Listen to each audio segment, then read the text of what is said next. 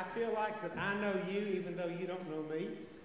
Uh, when I retired a couple years ago, I tried to stay out of the way of the new pastor.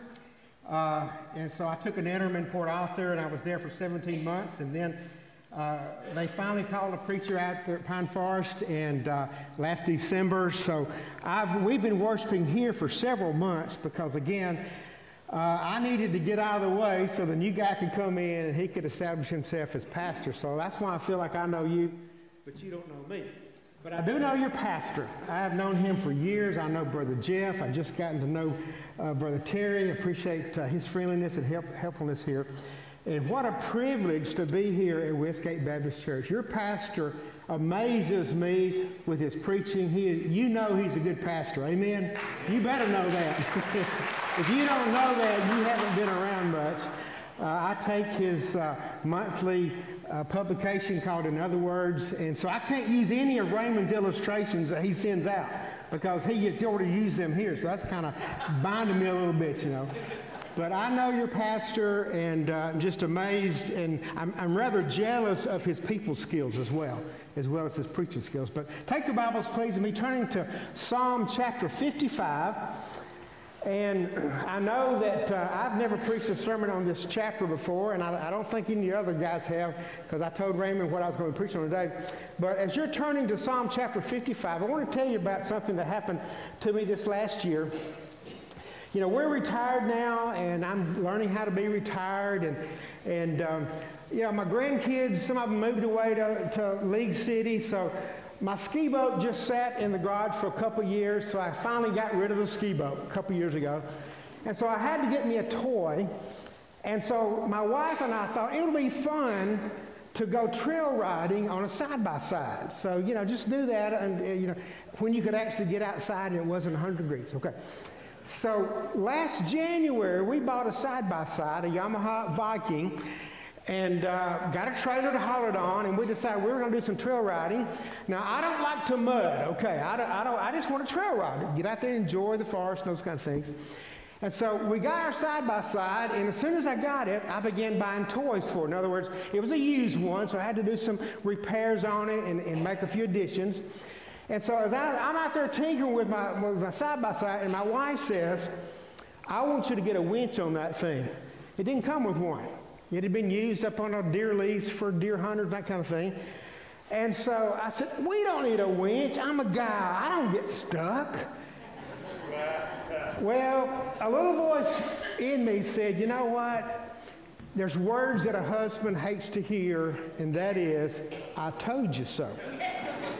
So rather than have to hear that, I spent the 200 to 300 bucks and I bought a winch for my side by side. I put it on and got that on there.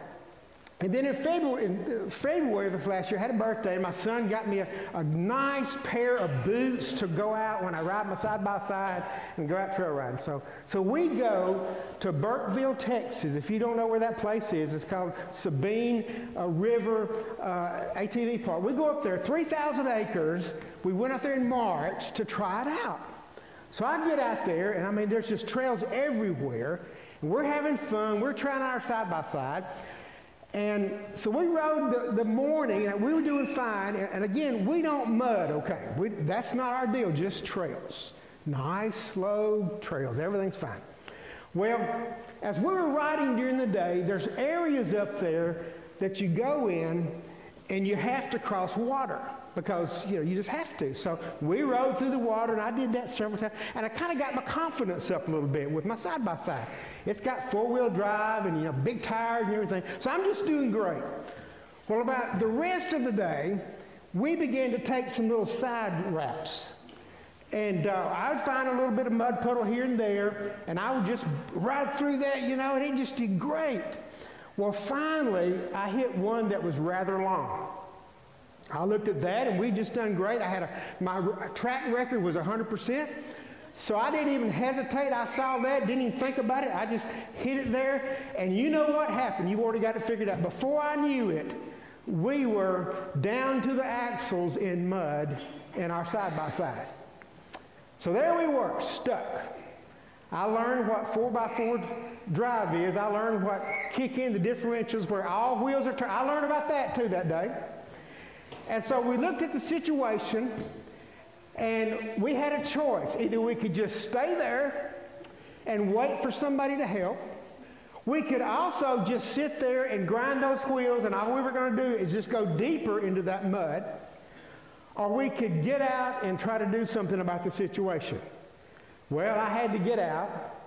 I looked at my wife and she says, I'll get out if you want me to. I said, No, you don't have to. She said, Okay, thanks. and so I got out of the ATV in my new boots. When I got out, I sunk down in the mud. The mud came up to almost to the top of my new boots, an inch from the top. And I got out and I got my tow chain and I pulled out my new winch and I, I walked about 30 feet from my ATV. I attached that tow chain to the base of a large tree, and I learned how to get out of the mud with an ATV. Between my wife driving, all the four wheels turning, and my new winch doing its thing, we got unstuck from the mud up in Burkeville, Texas.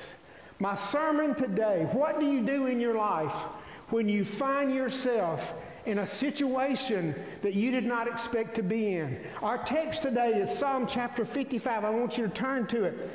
And in a few minutes, I'm going to explain more about what was happening in David's life. Chapter 55, I want to re- read just the first eight verses. It says, Listen to my prayer, O God. Do not ignore my plea. Hear me and answer me.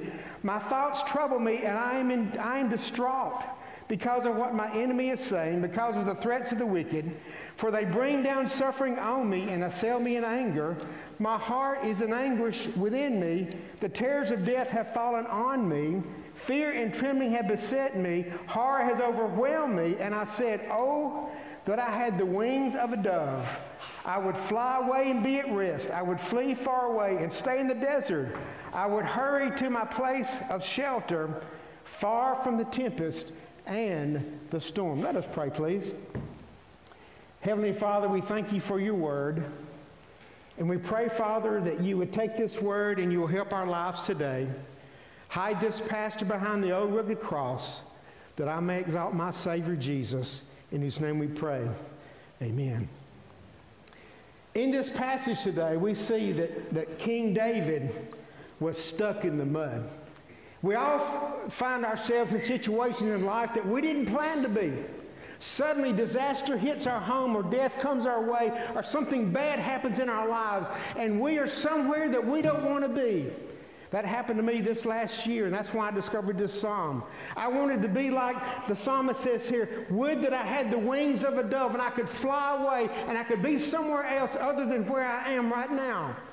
That's the situation that we see in David's plight today. In fact, David was in a situation that was terrible. All the Bible scholars that, that teach about this say that most likely David is describing what happened to him when his beloved son Absalom undermined him and staged a political coup and undermined the kingship of David. The Bible says in 2 Samuel chapters 14 through 17, you can read about it at a later time, but the Bible says that Absalom, this great son of David, plotted to undermine his father. The Bible says that Absalom was, was much like his dad in a lot of ways. He was smart, he was good looking, and yet one thing Absalom did not have that his dad had Absalom didn't have a heart for God as did King David. The Bible says that Absalom, there was no man so highly praised for his handsome appearance as Absalom. From the top of his head to the sole of his foot, there was no blemish in him. Whenever he cut his head, uh, the hair of his head, he used to cut his hair once a year because it became too heavy for him. He would weigh it, and its weight was 200 shekels by the royal standard. That guy had a head of hair, didn't he? The Bible says that Absalom wanted the kingship of his father. And so, what Absalom would do, he would go near the city gates of the towns, and as the people would come in to, to plot their case in, in what would be the courthouse, that's what the city gates was, Absalom would say, You know what? If I were king, I would listen to all your problems. If I were king, things would be better. And the Bible says he did that for four years. And then finally, over time, Absalom had enough um, uh, support from other people that he asked his father if he could go to Hebron. And while Absalom was at Hebron, it was declared Absalom is king of Israel. And a political rebellion occurred where David and all of his helpers, all of his family, had to flee Jerusalem by the darkness of night. And most people believe that's what David is writing here when he describes the situation in the 55th Psalm. David's plight was that of being undermined by his own son. You know, a lot of times that's what happens in our lives. We find ourselves where we don't want to be. The second thing I want you to see here today is this. Look at David's plea. The Bible says in verse in chapter 55, he said, Oh, that I had the wings of a dove. I'd fly away and be at rest. I would flee far away and stay in the desert. I would hurry to my place of shelter far from the tempest and the storm. Psychologists tell us whenever we're faced with something bad, what do you want to do? Fright, flight, or fight? You've heard that before. What do you do when, when fear knocks on your door? A lot of times when trouble comes our way, we answer the door with fear, whereas a Christian, I need to answer my door with faith, right? And that's what David did. I can't tell you the times when I faced a situation in my life when things were had me frightened. I didn't know what didn't know what I was going to do. And I would begin to pray about it. And I say, listen, Lord, the Bible says in, in Matthew that, that if there's a mountain in my life, all I've got to do is what? If you have faith, you can say to that mountain, be cast into the sea. I've tried that before. And guess what? My mountains haven't always gone away. In fact, often when I say, Lord, I want my mountain to go away, I want my problems to just go away, you know what God has said to me?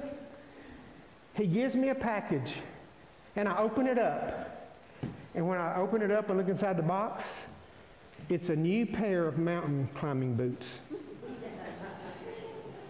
God says, son, the mountain is not going to go away. The problem in your life is not going to go. You're going to face this, but you're not going to face it by yourself. You see, often in our lives we pray for the problems to go away. Paul did that. The Bible says that Paul had a thorn in his flesh, right? He prayed about it three times, and yet God didn't take the thorn in the flesh away. But what did God say to Paul? He said, My grace is sufficient for you, for you will have my strength in your own weakness. So David's plight was being undermined by his beloved son Absalom. David's plea for, was for God to take the problem away. But I want to close out my message to you today to show you what was David's plan. Now, he, the plan wasn't just something he devised, it's just something that, that came out of his dilemma. How did David get out of the situation where his own son runs him out of, of Jerusalem. They have to leave barefooted at nighttime. They're, they're crossing the Mount of Olives barefooted, and things are just chaos in his life. Let's see what happened. Look at the scriptures with me. The Bible says in verse 16, as David writes this psalm, he says, You know what? Even though my plight is bad, even though my world is crashing around me, even though all these things are happening, as for me, I will call to God, and the Lord saves me. Number one, notice David says, You know what? In the midst of my trouble, I'm going to call to God. A little three year old girl was afraid of the dark. She came to her mama and, and, said, Mama, Mama, can I get in bed with you? And, and, and the mother was trying to teach the little girl about how God is everywhere. And she says to her little girl, Well, listen, have you prayed? And she says, Yes. Well, she said, What did God tell you? She said, Well, God told me to come and get you. and that's what God says. I don't care what is happening in your life, I will call to God. And that's what David did. The Bible says, As for me, I will call to God. You see, when we're afraid, God says, Have you talked to me about it? Whenever I face a problem, the wheels start turning in my brain of how am I going to solve this problem? And when things are overwhelming, I found myself, you know, de- deciding this, that, and all these things are going through my mind. And then all of a sudden, I, te- I catch myself and I say, wait a minute. You're, you're deciding what you are going to do because you think you're so smart and you have all these resources, but have you asked God what to do? And then I stop and I realize I haven't even prayed about this. Why am I going through this? The Bible says whenever you face something in your life and you don't know what to do, when people betray you, people undermine you, life just hits you and blow, knocks you down, the Bible says here, stop and pray to the Lord. You know what? There's never any panic in heaven. You ever thought about that? There's never a time in our that our God sits in heaven on his throne and says, I wonder what I'm going to do next. That just doesn't happen in heaven, does it? God is never panicking because he is God. Somebody said that, that Jeremiah 29 12 is God's phone number. Listen to it. Then you will call on me and, and come and pray to me, and I will listen to you. So, number one, David stopped and he called to God. Said, Lord, help me with my situation. That's the first thing that David did. Notice the second thing that he did. The second thing is in verse 22. He says, Cast your cares.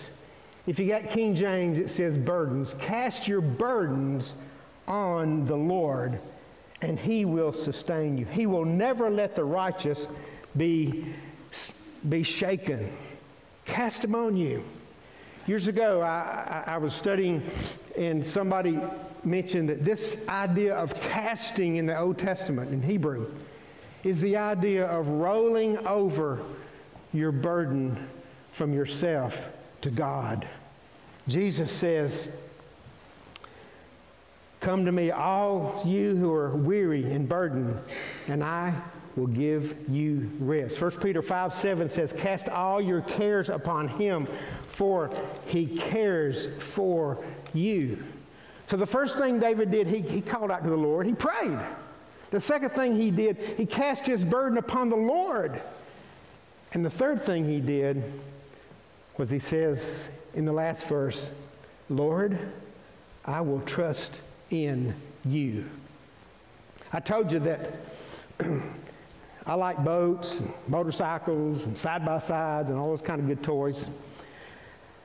I have a fishing boat that most of you would be embarrassed to go out in. It is a 1974 fiberglass fishing boat. The reason that it's so old is that my dad bought it brand new in 1974 at the Boat Mart in Birmingham, Alabama. When he died, he left it to me. I've restored that boat three times. I still have it. It's got a new motor on it. It'll buzz up and down uh, the river just like any other boat. But in the, in the mid 80s, I was living in Louisiana, and I had a friend there in the area. There was a preacher, and he did fiberglass work. And I talked to Brother Joe. And I said, Brother Joe, my dad's got an old fishing boat, and, and uh, the transom is sort of shaky.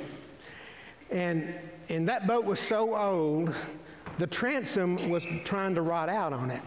And so Dad had gotten somebody to put some, some iron braces that, that, that attached to the back of the transom and the side of the boat, and they were screwed on there real good. But we just worried about it over time. and so I, I hauled it down to, to Louisiana with me and took the boat to my friend to refiberglass the transom. Okay. Before I took it to Joe, I took the motor off, did, I did all the, the grunt work so he wouldn't have to do that. And so when I took the motor off his dad's boat, I took the brackets off the side that were holding the transom, and I began to, to, to look at the transom. I shuddered and I shook when I saw what was there. The transom was totally rotted out. I could reach my hand down in there and just, just pick out the rotted wood, and, and uh, it was very easy to clean out the, the rotten wood from that transom on the boat. And the reason I tell you that story is that I realize that all the times I had had dad's boat before I fixed the transom, I had taken myself and my children out on the river with something that was untrustworthy. You see, in life, we think we can trust in things. I've ministered long enough that, like many preachers, I've got church members that, that are multimillionaires. And I have seen them go through times in life where that money meant nothing. Because you know what? I've never been around anybody at the end of their life when they said, Oh, please bring in my checkbook, I want to hold it. I, have never seen that happen as I've, as I've watched people at the end of life. But I've seen people say, Preacher, pray for me. I've seen people say, I want my family near me. You see, wealth is okay. Money has a purpose, but don't build your life on that. You see, money cannot be your trust. Your health may come and but all of our health will fail one day. That cannot be our trust. David says here in the scriptures, but I will trust in you, God. The one that will get you through whatever you face in your life is our Lord and Savior, Jesus Christ. Now, I want to close out today with this. I told you that David had to leave Jerusalem because Absalom led a rebellion against his own dad. Absalom had given the orders if you catch the king, kill him. And David, as he was on his way out, instructed his generals please, whatever you do, if you catch up with my son Absalom, be kind to my son Absalom. And the Bible says, as Absalom's uh, rebellious folks began to, to try to overcome the king and all his, uh, his loyal followers, the Bible says that David's general Joab was out fighting the rebellion. And guess what he found? He found Absalom that had been riding a mule, had ridden under an oak tree with low lying limbs. And the Bible says in 2 Samuel, about chapter 17, that Absalom rode that mule under the limbs of that oak tree. And guess what happened? His hair got caught in the limbs. The donkey kept going, and there was Absalom hanging from, his, from that tree with the locks of his beautiful hair. And what did David told his generals? Please be kind to my son Absalom. Well, all the generals listened to that except one. His name was Joab. And the Bible says when Joab found Absalom with hanging from that tree by the locks of his hair, Joab took three javelins and put them all through the heart of the son of David, Absalom, and Absalom died. It's always interesting to me is you got, you got to be careful. That which may be your glory physically can become your demise spiritually. And that literally happened to Absalom as he died that day. David was restored back to his kingdom. And as the scriptures say here, God had gotten David through this tough time in his life. Now, I preach this message today to tell you this God will always get you through. Ethel Waters used to say, Me and God make a majority. Whatever you face in your life, God will help you. He will get you through it, and you'll make it to the other side, I promise you. Let us pray. Father God, I just want to thank you for your word. I thank you, Father, that we have a Savior that is always faithful. And even though our problems don't always go away, we know, God, that you're there with us. And you take all the bad things that happen in our, in our lives and you turn them into stepping stones for growth. Father, I want to pray for anyone here today that's going through a tough time at Westgate Church. I pray that you'll just be their Savior, you will be their rescuer, and you will help them in this difficult time. In Jesus' name we pray that your Holy Spirit move, Lord. Amen and amen. This time, we're going to have our time of invitation, and, and uh, we're going to sing a song, and I'm going to be right over here to receive anyone who might would come. Our deacons will be in their spots as well. And if you've never received Christ as your Savior, I know Dr. Raymond uh, always gives an invitation. You can accept Christ today. He's there uh, standing at the door of your heart, wanting to come in, but you'll have to let him in. The Bible says, Whosoever shall call upon the name of the Lord shall be saved. You can be saved today if you've never accepted Christ. So let's all stand now. If you have a decision to make for Christ, if you need prayer, if you want to join this wonderful church, you come and we can talk to you about all those things. Let us sing now.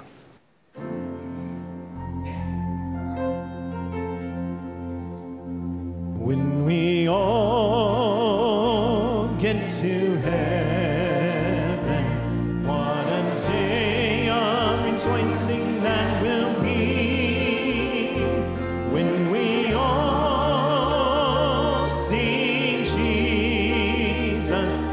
will sing and shout the victory. One day we will see face to face. Jesus, is there a grave?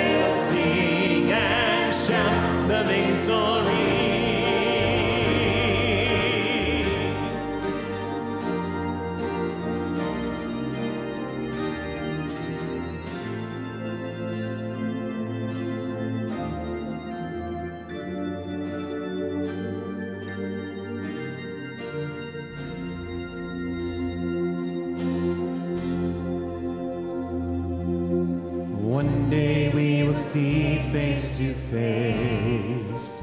Jesus, is there a greater vision of grace?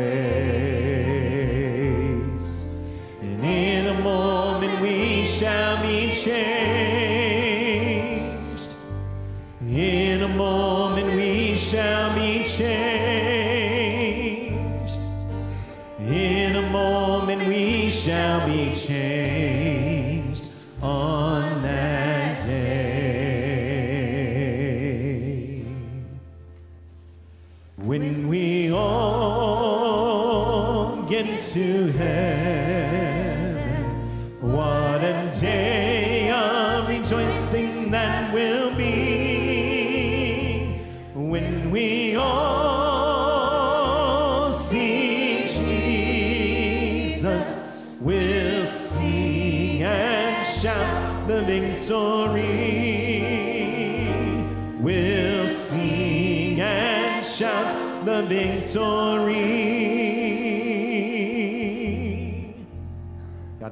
Have a great day. See you back tonight for the final Bible study of our summer lesson.